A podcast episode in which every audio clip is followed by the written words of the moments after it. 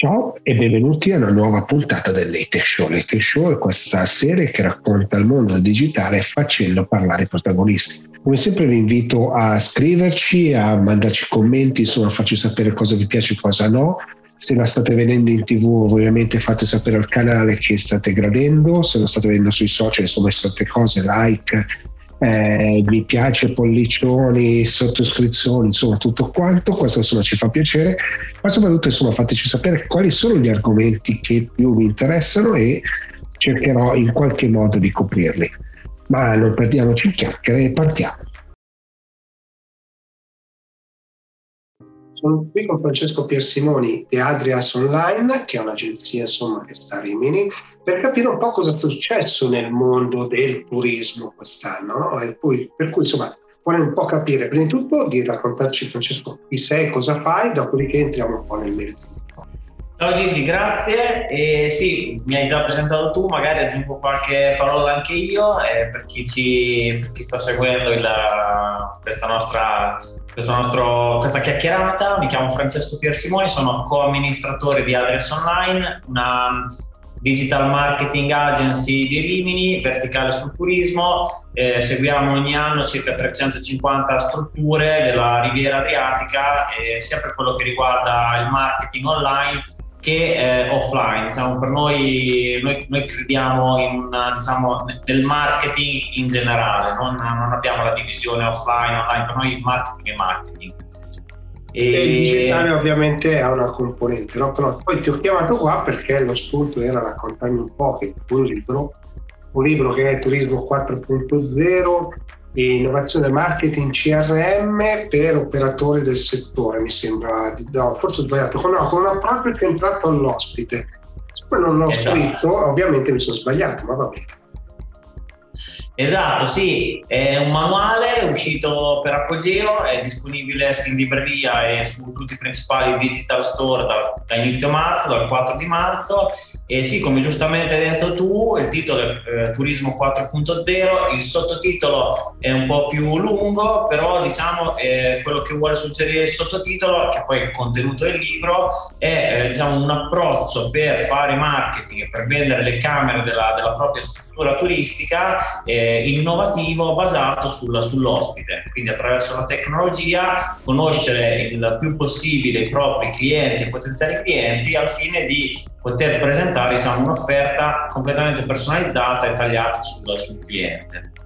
Quindi il digitale è il layer che permette di connettere tutti i vari punti, però credo che l'attività oggi del turismo 4.0 sia quanto più interdisciplinare, omnicanale, non so come potremmo definirla esatto. però ci sono tanti modi per raccontarla. Esatto, infatti hai centrato esattamente la, la, questione. La parola chiave è assolutamente omnicanalità o omnichannel se vogliamo utilizzare la parola inglese.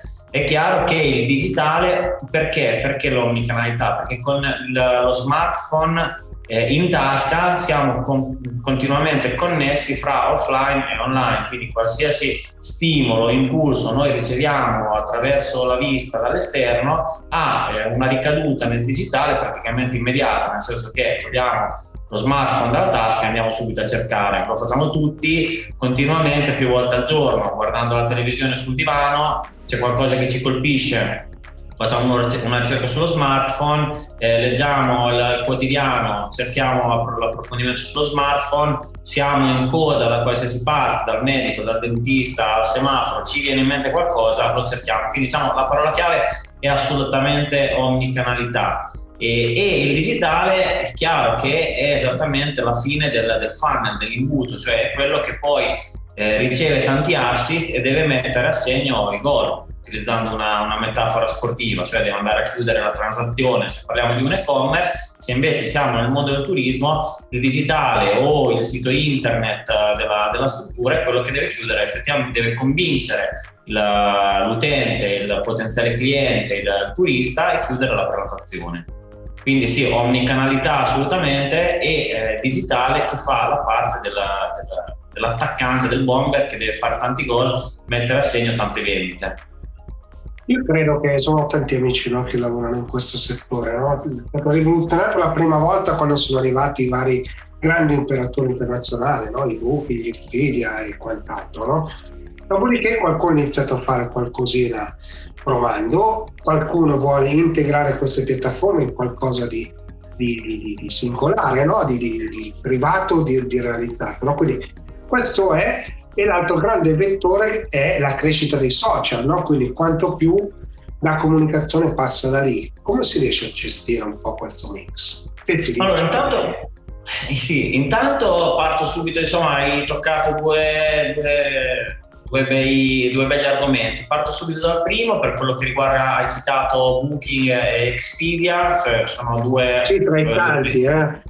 Sì, esatto, ma sono le più rappresentative in assoluto di quelle che definiamo OTA, Online Travel Agency, quindi diciamo che sono sostanzialmente le, ehm, le, vecchie agenzie viaggi, il modello di business dell'agenzia viaggi, noi tutti andavamo negli anni 80 negli anni 90, tras- quel modello di business lì trasportato nel digitale abbiamo le OTA, le Booking e Expedia.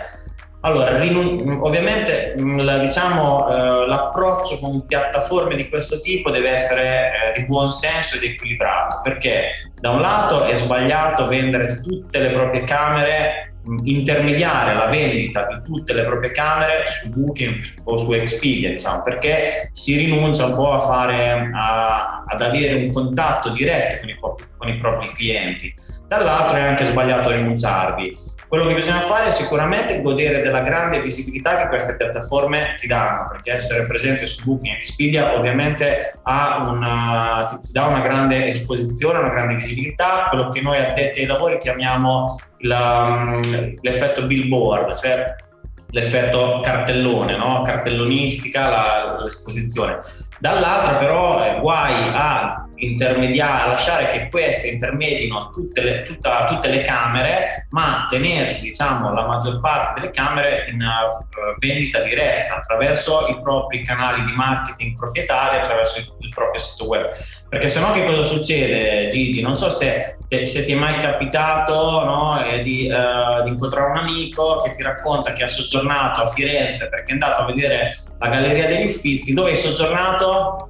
Ah, sai che il nome non me lo ricordo, l'ho trovato su certo, La fidelizzazione a quel punto la vai a perdere. Esatto, come dicevano i latini, ubi maior minor cessat, no? dove c'è un brand più grosso, più grande, a, a, monte ci dimentichiamo del brand più piccolo. Quindi diciamo lavorare solo in questo modo qui è sbagliato perché ci rimettiamo. È un po' come quando eh, si dice mh, soprattutto con, con, persone che non sono del nostro settore, che non sono molto, molto attente magari al, al, sito, ai siti che navigano, no? molte volte si dice dove l'hai letta questa notizia? Ah, l'ho letta su Google. Sì, va bene, no, aspetta, l'hai letta su un sito, poi l'hai trovato su Google. Eh, non mi ricordo, l'ho letto su Google. È lo stesso ragionamento. Quindi nel sito, nel, scusa, nel, sito, nel libro, quello che spiego è come diciamo, investire su canali di marketing diretti e proprietari per riuscire a vendere di più e meglio le camere della propria struttura, eh, diventando agli occhi dei potenziali clienti e dei turisti un brand, un brand hotel piuttosto che una, una stanza in vendita su Booking, piuttosto che una commodity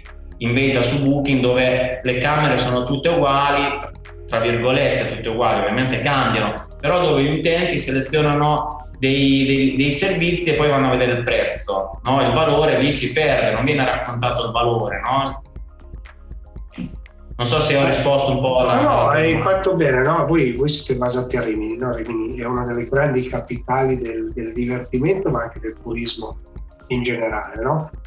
E posso, così mi collego a, alla domanda, quali sono le difficoltà, visto che lì ci sono tante, tante piccole famiglie, no? tanti alberghi familiari che poi sono cresciuti, sono cambiati, cambi di proprietà. Ma quali sono le difficoltà che incontrano queste aziende?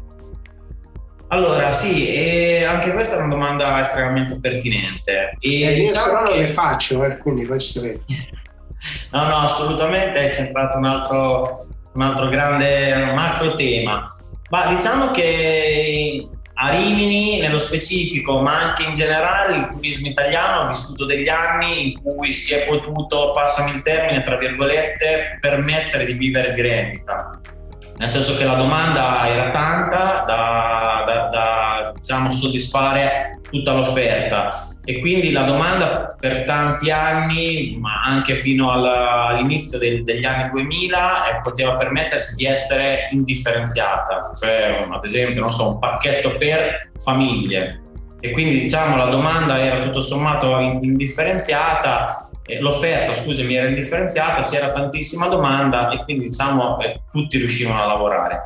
Adesso ovviamente il contesto è un po' cambiato e eh, avere una struttura vicino alla spiaggia con un'offerta per famiglie non è più sufficiente per diciamo, andare a convincere il potenziale cliente a soggiornare proprio in quella struttura. Quindi quello che va assolutamente fatto è in, in ogni fase della, della, nostra relazione con il turista, quando il turista ci vede la nostra pagina sui social, quando il turista riceve una newsletter, quando il turista visita il sito, eh, quando il turista fa una ricerca su Google, è eh, riuscire sempre a raccontare il valore e quella che noi chiamiamo la unique selling proposition, cioè l'unicità di quella struttura. Perché ogni struttura ha delle unicità, per quanto magari tutte si trovano, adesso abbiamo utilizzato l'esempio di Rimini, per quanto tutte si trovano a Rimini, vicino al mare e hanno dei servizi per famiglie, in realtà c'è molto di più. Questo diciamo un po' nella bravura dell'agenzia e del consulente trovare quali sono le unicità, poi dopo vanno raccontate con gli strumenti che tutti conosciamo, con lo storytelling, con il materiale eh, fotografico e video, però si può e anzi si deve e anzi è obbligatorio oggi fare un lavoro di differenziazione perché l'offerta uguale per tutti e questo è anche un po' uno dei temi che c'è dietro il turismo 4.0, cioè abbiamo i dati, conosciamo molto dei nostri turisti, utilizziamoli per fare un'offerta personalizzata su Gigi e sulle sue esigenze, sulla sua famiglia, cioè ci sono i dati. In questo per esempio, e poi chiudo perché non, non voglio divulgarmi troppo, Booking, Booking e Expedia hanno fatto scuola sull'utilizzo dei dati, cioè loro questo lo fanno benissimo, cioè nel, nel, dare un'offerta sempre più tagliata e personalizzata sull'utente, su Francesco e su Gigi questo, questo, insegnamento qui ce lo dobbiamo prendere, ce lo dobbiamo portare a casa e dobbiamo utilizzarlo anche noi, perché ogni singola struttura ha tantissimi dati nel 2021, li deve utilizzare, perché tra l'altro i turisti si aspettano che ciò avvenga, cioè quando cliccano su ok, accetto la, la policy no, eh, del sito, poi si aspettano che il sito, cioè che questi dati eh, li utilizziamo, non so se sono stato... Però certo stai parlando con uno che scrive sempre allergie e tutto quanto, no? Quindi insomma, figurati quanti dati ho lasciato in giro nel tempo, no? Ultima domanda per chiudere un po' il cerchio, no? Tu dici adesso online fate marketing per, per le strutture, no? Detto questo, mi piaceva un po' capire quali sono le skills che andate cercando, che insomma reputi siano fondamentali, che penso che siano anche all'interno del curriculum. Sì, c'è una parte dedicata alle, alle skill e, e, anche alle soft skill. Diciamo che io, io, penso, questo lavoro è cambiato tantissimo, tanto penso che, e mi riferisco al, al digitale, non solo al turismo. Mi ricordo, ho messo online il primo, il primo sito nel 2000 e personalmente io ed era il sito della, dell'ordine degli architetti della provincia di Pesaro e Urbino. Avevo fatto le animazioni in flash, l'HTML, scritto i testi e l'ottimizzazione SEO, tutto io come webmaster. Oggi non è più possibile, oggi ci vuole una persona che scrive i testi, che sappia scrivere i testi, ci vuole un SEO, ci vuole uno sviluppatore, ci vuole il programmatore, ci vuole il grafico. Quindi io sono assolutamente eh, convinto che ci, ci servono delle conoscenze verticali Oltre a quelle però diciamo non si può vivere in un compartimento stagno, cioè è necessario che anche lo sviluppatore conosca qualcosa della SEO, conosca qualcosa del marketing, perché ovviamente deve stare all'interno di un contesto, di un, team. E di conseguenza, stando all'interno di un team, è ovviamente indispensabile che ci siano delle, delle skill soft, tra virgolette, legate al problem solving, legate al saper lavorare in team, alla gestione del, del, proprio tempo, soprattutto adesso che siamo in uh, smart working. Quindi insomma conoscenze verticali molto approfondite, ma non si può diciamo, stare nel proprio compartimento e dire ah io faccio solo l'HTML e del resto non me ne frega niente, impossibile. Non so se la pensi come me. No, no, assolutamente io sono per l'abbattimento di, di, di tutti i silos aziendali dalle piccole alle grandi aziende, no? perché la competenza e la conoscenza oggi deve essere veramente a disposizione di tutti. Sì, sì, questo è un tema fondamentale per la crescita della, dell'azienda, per il bene dell'azienda, insomma. Va bene, allora siamo in chiusura. Mi ricordi il titolo del libro Turismo 4.0, sottotitolo? Innovazione, marketing e CRM per un approccio centrato sull'ospite. Lo sai perché me lo ricordo a memoria? Perché ce l'ho qui. Bene, allora grazie Francesco perché sono stata una chiacchierata che mi ha fatto un po' capire che come ruota il mondo del turismo adesso e come sia veramente una grande competenza e consulenza da offrire alle aziende. Bene, grazie mille e voltiamo pagina.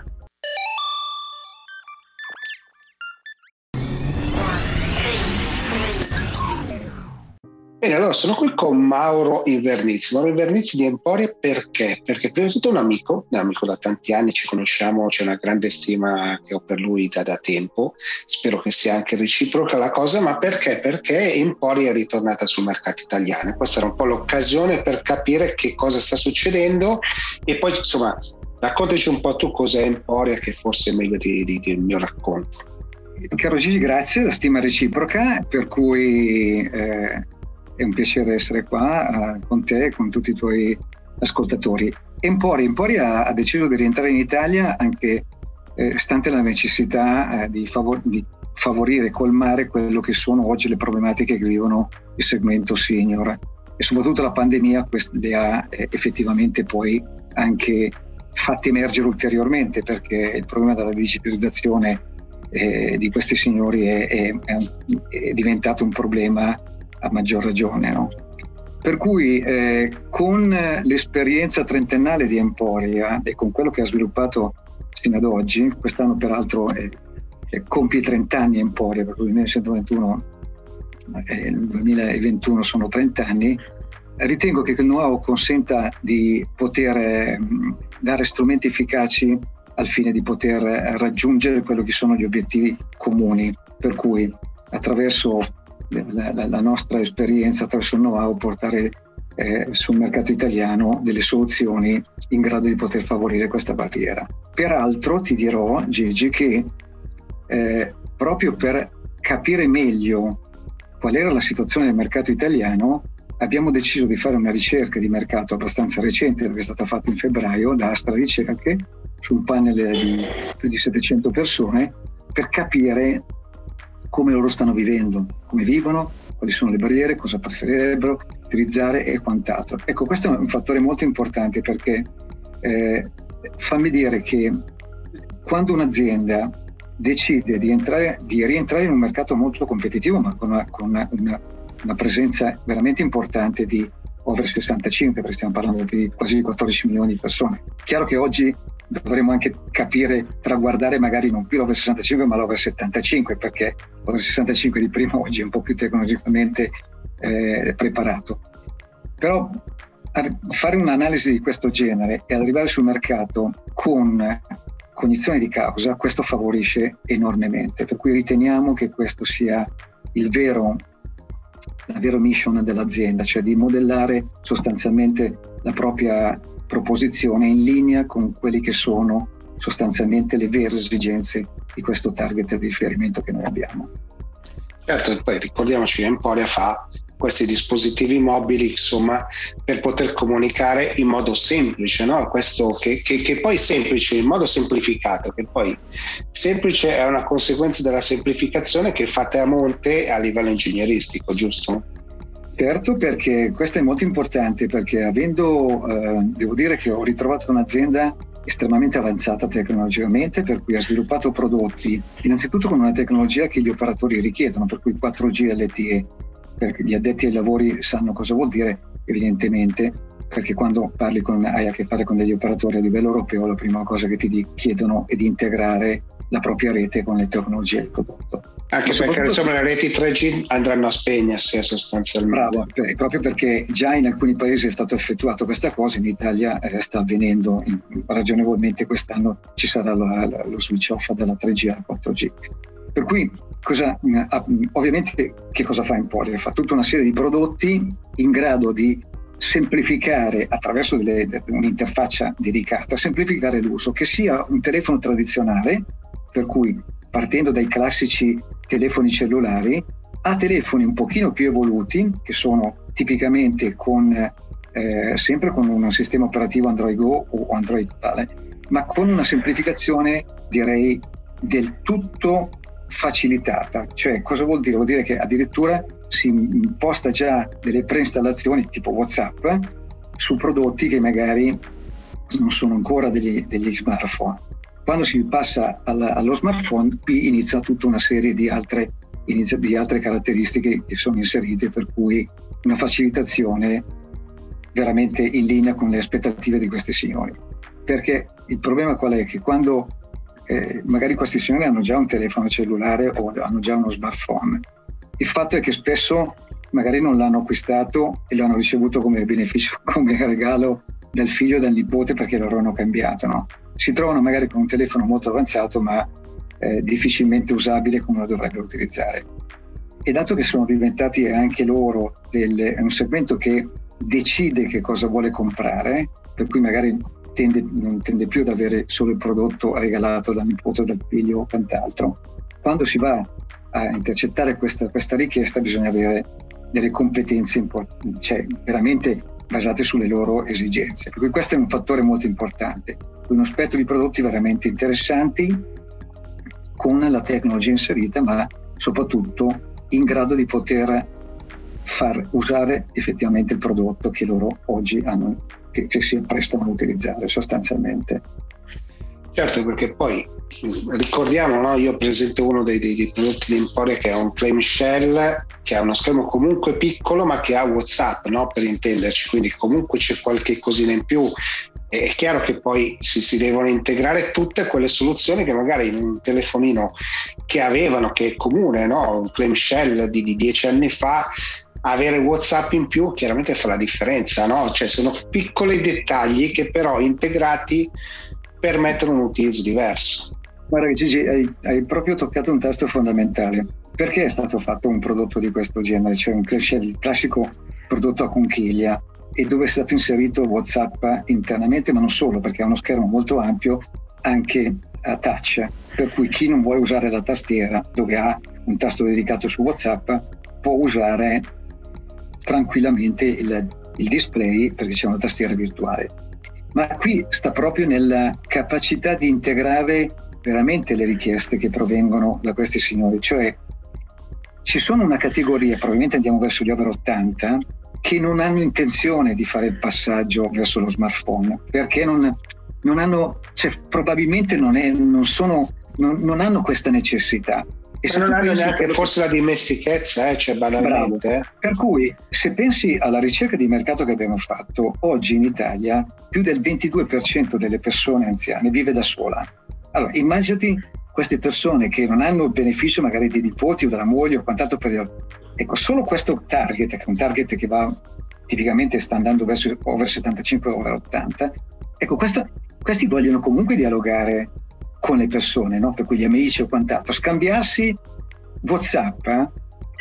quando tu hai un'applicazione inclusa, diventa veramente una banalità per loro. Per cui sentirsi vicino a amici e condividere qualcosa, magari una foto sola, oppure una videochiamata ad esempio, perché quando, se tu hai bisogno di fare una, una chiamata rapida attraverso il, il tuo smartphone via WhatsApp, hai questa possibilità che tu apri questo conchiglio, questo clamshell e immediatamente ti ritrovi la videochiamata già fatta. Ecco, queste sono soluzioni, secondo me, uniche nel suo genere, per cui sono estremamente facilita- facilitatori di utilizzo. Poi magari quando la fame viene mangiando, perché quando si rendono conto che magari diventa facile usare uno strumento di questo genere, allora poi il passaggio magari lo puoi fare anche dopo gli 80, no? In questa direzione. Per cui ritengo che sia una, veramente un fattore importante eh, prenderli per mano e portarli a utilizzare la tecnologia senza andare a creare un problema.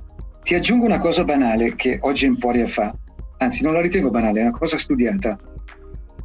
In ogni, in ogni eh, nostro eh, prodotto inseriamo due cover, una col tasto di allarme e una senza tasto di allarme.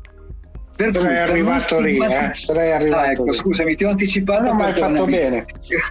Eh, per cui questo è anche una, un modo per evitare di stigmatizzare, perché magari una persona a 80 anni non ha bisogno di schiacciarsi, la, perché magari vive, no? sono, perché sai che loro vivono molto, sono molto, voglio dire, sono sempre in movimento, per cui viaggiano, adesso purtroppo no, ma in, in, in precedenza, eh, quando, quando, vedevamo tutti, quando, ah, quando, operavamo con le associazioni, vedevamo che almeno un paio di viaggi l'anno se li facevano fra di loro, no?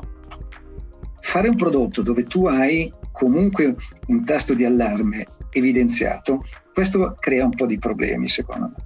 Secondo me. E eh, il fatto di dover dire, guarda, ma anche per una famiglia, oggi non hai bisogno, ma se domani avessi bisogno, cambi la cover, ti metti quella con il tasto di allarme e a quel punto hai il beneficio di avere comunque un supporto in, eh, in, in, in un momento particolare della vita. Insomma siccome mi hai rubato l'ultima domanda, ne ho, ne ho trovata subito un'altra.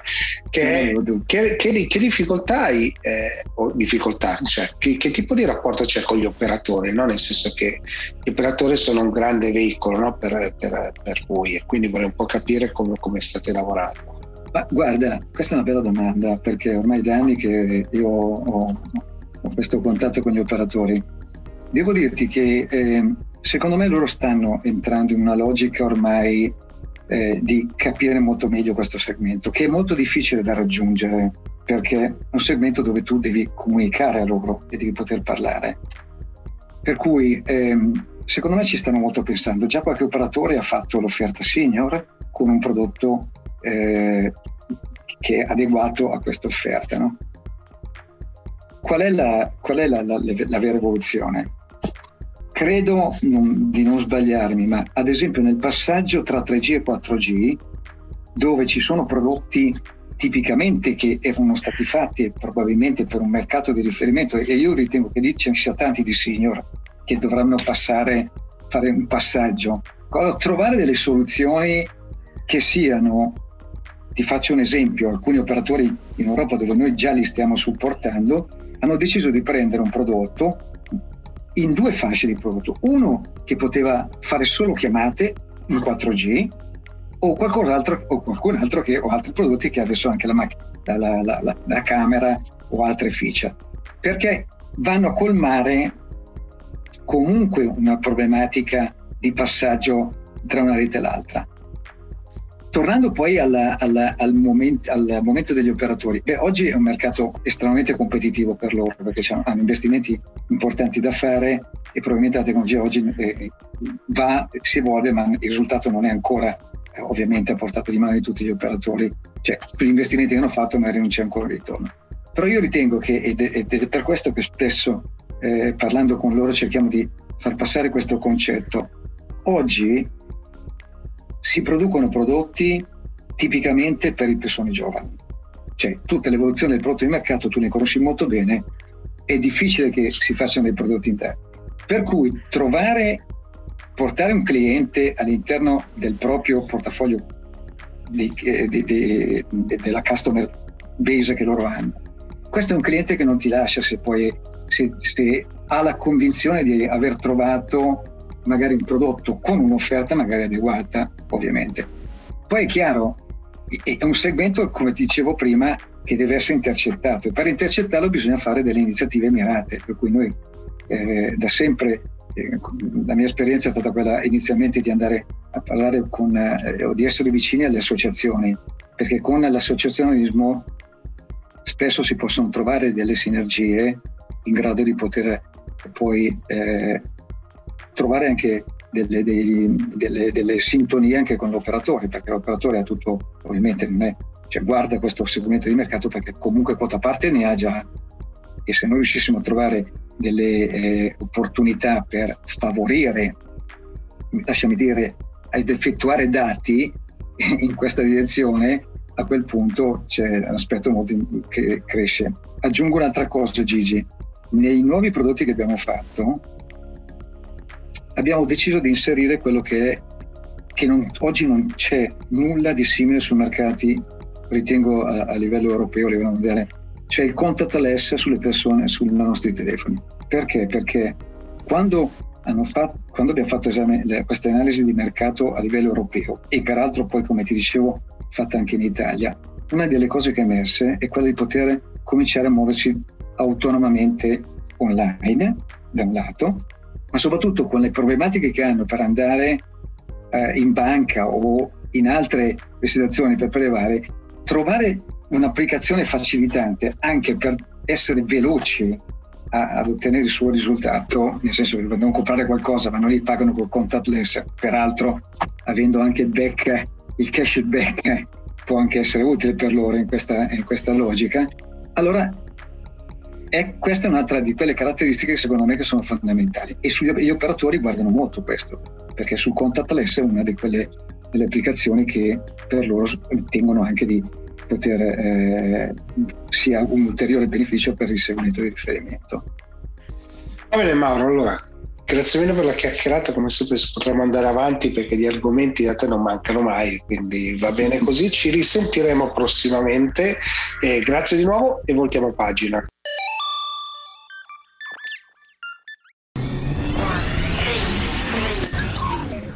Sono qui con Jessica Abbonandi di Wise Mind Place, ce l'ho fatta a dirlo, so che insomma è uno scioglilingue quindi molto complicato, perché? Perché voglio parlare un po' di innovazione, un po' di open innovation, ma anche un po' di startup, ma, ma molto altro, perché insomma Jessica ha molte cose da raccontare, quindi per cominciare benvenuta Jessica.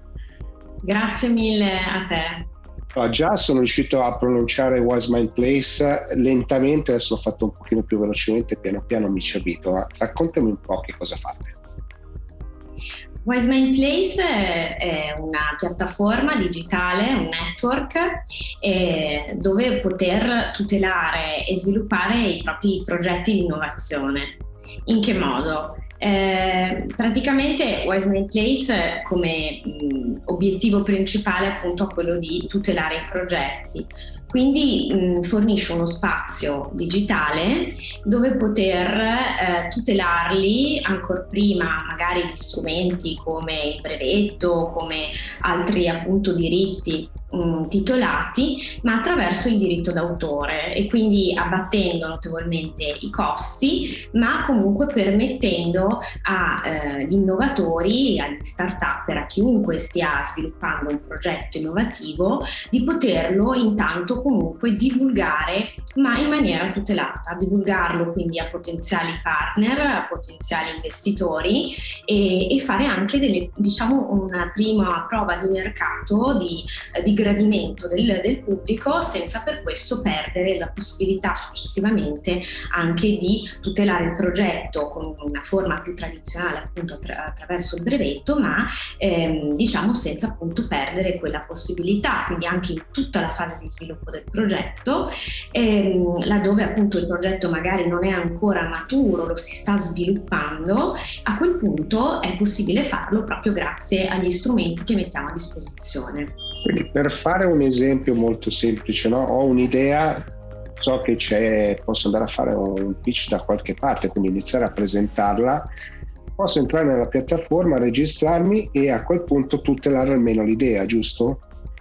Esattamente, stiamo lavorando tra l'altro a nuove funzionalità. L'obiettivo è quello di riuscire a garantire durante tutto il processo, dal momento in cui io inizio il mio percorso, quindi dall'idea appena nata fondamentalmente, inizio a mettere nero su bianco, quindi a eh, trasportare quelli che sono eh, i miei pensieri, la mia, eh, la mia appunto eh, business idea all'interno della bacheca di Wise Mind Place, che è lo spazio eh, dedicato al proprio progetto, che può essere sia per una persona, sia per un gruppo, ad esempio un team di, di lavoro, a quel punto inizio e metto nero su bianco, è il primo passo. Il secondo passo è eh, quello appunto eh, di eh, fare alcune ricerche che noi poi guidiamo, mh, mm, per ad esempio fare una ricerca di anteriorità brevettuale piuttosto che una ricerca di mercato. A quel punto il terzo passo è quello appunto di utilizzare la nostra marcatura temporale curricolare riconoscimento del viso, che è uno strumento appunto che permette non solo di apporre una data e un'ora certa al documento, alla bacheca, ma anche la, di dare la paternità a quest'opera attraverso un ente certificatore terzo. Quindi abbiamo a tutti gli effetti il diritto d'autore sul progetto che stiamo realizzando e via via nelle fasi successive di sviluppo del progetto che comprenderanno tutta una serie di altri step è possibile rinnovare questa certificazione di volta in volta. Quindi ogni passo del progetto, ogni passo avanti che il progetto fa viene comunque seguito da una forma di tutela, ma non solo. Diciamo che Westman Place ha integrato al suo interno, nella sua architettura, una serie di accordi di riservatezza, una serie di accordi ehm, informatici molto particolari che eh, sono sia all'ingresso della piattaforma di Wise My Place, quindi proprio prima di poter accedere alla community, diciamo e un secondo accordo viene posto all'ingresso della bacheca di progetto. Quindi chiunque poi vorrà visualizzare quel progetto comunque dovrà automaticamente, come fosse una semplice privacy policy, eh, accettare, diciamo, splittare anche l'accordo di riservatezza che rimane nei registri, diciamo, degli strumenti interni all'analytics della bacheca stessa, per cui l'autore della bacheca avrà sempre a disposizione tutto l'elenco di eh, degli accessi alla propria bacheca. Quindi abbiamo da una parte la tutela dell'idea, banalmente, quindi tuteliamo l'idea, dall'altra parte abbiamo anche tutta una serie di servizi legati a questa tutela, no? E quindi immagino che voi stiate costruendo questi vari tasselli, no? Perché dopo tutto poi non è che l'idea che c'è in Italia deve valere poi in tutto il resto del mondo, no? Quindi anche questa poi diventa un altro livello di preoccupazione vostra verso la tutela di, di chi inserisce le, le idee, giusto?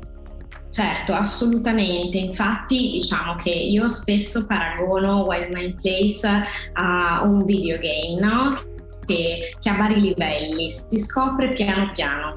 Eh, quindi i primi step sono quelli che ho indicato, ma in realtà ce ne sono molti altri che seguono proprio lo sviluppo del progetto e questo è stato eh, realizzato proprio per andare incontro anche per trasformare quello che era un po' il business model di Wise Mind Place eh, proprio per andare incontro anche a diversi mercati, perché chiaramente come sappiamo diciamo eh, il problema del, del rispetto del diritto della proprietà intellettuale industriale è un problema che sicuramente affligge molto di più eh, l'Italia e l'Europa che eh, gli Stati Uniti, cioè molto più sentito perché manca proprio eh, diciamo una, una, cultura in questo senso, sicuramente mh, va eh, supportata maggiormente lo sviluppo di una cultura del progetto che quindi ne rispetta anche eh, diciamo la titolarità eh, questo tipo di eh, approccio è molto più presente ad esempio negli Stati Uniti dove eh, eh diciamo questo tipo di problemi sono molto più,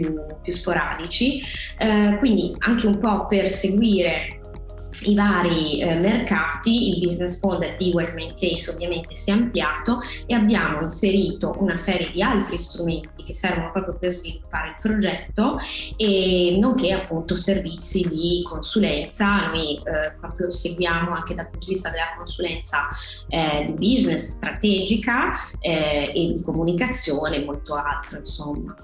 Infatti lì proprio volevo arrivare, quindi mi hai anticipato, no? cioè nel senso che le richieste vabbè, chiaro, parliamo molto di start-up perché poi è anche un po' la moda raccontare le start-up, però l'Italia è ricca no? di PMI che hanno una bella idea che magari non, non si tutelano e che poi lasciano, lasciano lì. No? Questa secondo me è un'ottima occasione, per esempio. Quindi raccontaci un po' quali sono gli, gli step di, di, di consulenza che avete. Sì, ehm, beh, innanzitutto guarda, ehm, se mi permetti parto col, col, fare una riflessione insieme, poi volentieri andrò magari Vai. a ad esplorare i vari servizi. Um, rispetto alla cosa che hai detto inizialmente, cioè io credo che um, questo tipo di approccio delle PMI che magari non si tutelano a sufficienza sia un po' dovuto alla grande eh, diciamo spinta, influenza che hanno sentito uh, dal mondo dell'open innovation, che sicuramente ha, su- ha, i suoi aspetti positivi, nei quali io stessa credo moltissimo, cioè un, una maggiore apertura delle corporate corporate più strutturate verso il mondo eh, degli innovatori, degli start-up è assolutamente necessaria. D'altro canto però è anche necessario che ehm, diciamo, ci sia una maggior tutela nei confronti del, dei diritti di proprietà intellettuale nei confronti di questi innovatori, altrimenti diciamo, il gioco è squilibrato, non, non c'è una, una, parità in questo senso a mio avviso ehm, e diciamo, molti scelgono quella strada diciamo mm, un po' perché appunto come dicevo all'inizio manca mm, una cultura del progetto un po' più diffusa, un po' più strutturata, ma anche perché la reputano la strada forse eh, di maggior probabilità di successo, perché eh, pensano che dove ci sta magari più rischio ci sia magari più opportunità poi di miglioramento di crescita, invece è esattamente il contrario. Eh, questo è un classico esempio, vero. E, e, poi insomma noi ovviamente per supportare eh, gli utenti abbiamo aggiunto un po' per volta una serie di servizi di consulenza attraverso vari studi eh, con i quali collaboriamo, quindi vari professionisti, eh, ovviamente la consulenza brevettuale perché laddove diciamo poi si arriva ad aver sviluppato il progetto in maniera matura e complessa a quel punto il brevetto può essere degli, uno degli strumenti da adottare così come diciamo il deposito di un design piuttosto che eh, il diritto d'autore stesso, insomma.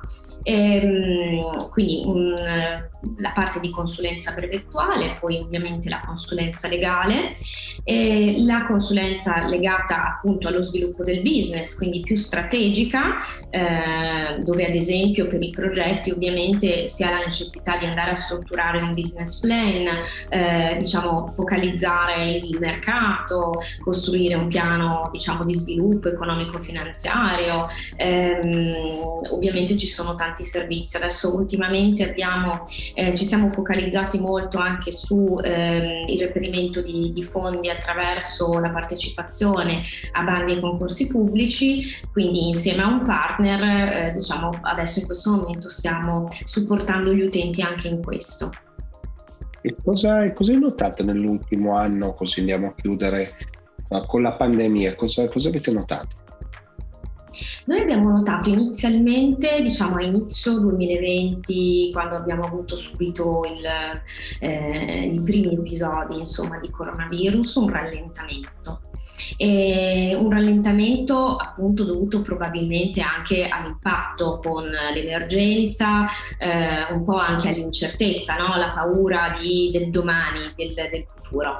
Invece dopo un periodo di assestamento di due o tre mesi in realtà abbiamo notato un aumento eh, diciamo senza precedenti rispetto alla nostra attività di prima e di iscritti e di persone che hanno proprio eh, approfittato un po' di questo tempo a casa, di questo tempo eh, diciamo no? Mm, spesso e volentieri eh, che diventava solo casa lavoro eh, invece per costruire qualcosa, per eh, approfittarne per approfondire alcune tematiche, tirare fuori dal cassetto magari quell'idea che eh, avevano tenuto lì per tanto tempo e lavorarci, ma soprattutto abbiamo notato anche un'altra cosa, una grandissima propensione al, all'ingegno, al, al, saper fare degli italiani in particolar modo eh, durante l'emergenza, quindi hanno tirato fuori davvero idee incredibili, eh, anche proprio la, per la lotta al coronavirus, ma non solo, cioè hanno veramente approfittato di questo momento per dare una mano, per fare qualcosa. Ultima, l'ultima domanda, io ce l'ho sempre una di riserva, l'ultima domanda che potrebbe essere invece che consiglio potresti dare a, ad una PMI? Io potrei dare questo consiglio, sicuramente di iniziare mh, mm, a capire che eh, propria, il proprio modello non deve essere rigido, non lo deve essere mai, lo, lo darei in realtà questo consiglio un po' in generale. Um, ra, diciamo eh, radicarsi nel proprio core business, nel proprio modello, eh, non accorgendosi magari del, del mondo che sta cambiando cambiando, del mercato che sta cambiando, dei bisogni che stanno cambiando, potrebbe essere davvero, eh, da, davvero deleterio. Poi mh, credo che inserire comunque eh, anche una diversificazione rispetto alle strategie nel proprio diciamo bilancio a lungo termine, no? come dire, eh, nel proprio piano a lungo termine, secondo me è, è fondamentale. È fondamentale per essere preparati anche a momenti di, appunto, di emergenza come è stata questa pandemia e, e cercare di eh, arrivarci con, con, qualcosa in mano da poter spendere. Va bene, allora grazie mille, so, ti, ho portato anche in, in, luoghi di discussione che non erano previsti. Grazie mille, insomma ricordiamo Wiseman Place per poter insomma, iniziare a registrare e a proteggere le proprie idee, questi propri progetti, questo è importante. Grazie mille Jessica e voltiamo pagina.